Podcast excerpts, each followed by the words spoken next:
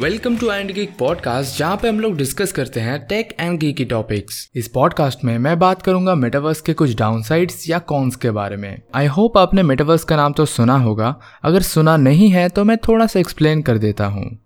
Open world games like Minecraft Roblox G T A five वहाँ पे आप लोग फ्रीली रोम कर सकते हो। काइंड ऑफ़ एक वर्चुअल यूनिवर्स जैसा ही होता है बट वो आपके मोनिटर तक ही सीमित है। और इन गेम्स को ही अगर आप वर्चुअल रियलिटी हेडसेट्स में एक्सपीरियंस कर रहे हो तो उसको मेटावर्स का प्रोटोटाइप बेसिक वर्जन भी कह सकते हो। विद दैट सेम कॉन्सेप्ट आप अपने अर्थ को ही थ्री मॉडलिंग के थ्रू एक यूनिवर्स के रूप में रिप्रेजेंट कर सकते हो, जहाँ पे कोई भी फ्रीली रोम कर सकता है। एंड आप खुद को एक अवतार के रूप में रिप्रेजेंट करके दोस्तों के साथ हैंग आउट कर सकते हो।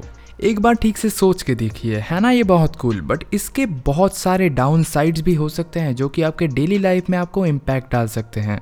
मेटावर्स का सबसे बड़ा रिस्क है प्राइवेसी एंड सिक्योरिटी को लेकर। हमने प्रीवियसली देखा भी है मेटावर्स के मेजर इनिशिएटिव मेटा यानी कि फेसबुक के प्राइवेसी इश्यूज़ को।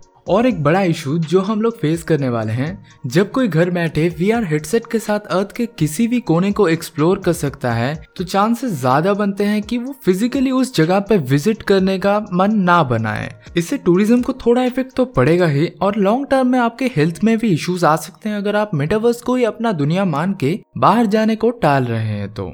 मेटावर्स को एक्सेस करने के लिए आपको फास्ट इंटरनेट कनेक्शन की ज़रूरत तो पड़ेगा ही। उसके साथ ही आपको हेवी ग्राफिक्स इंटेंसिव हार्डवेयर की भी ज़रूरत पड़ेगा। इसके अलावा भी, इस मेटावर्स में एंटर करने के लिए आपको high end digital tools and V R headset की ज़रूरत पड़ेगा। मेटावर्स के एडवांटेजेस के साथ साथ ही बहुत सारे ऐसे डिसएडवांटेजेस भी हैं जो कि शायद आप जानते नहीं थे। तो अगर आपको ऐसे कॉन्सेप्ट पसंद है तो आज ही विज़िट कीजिए आई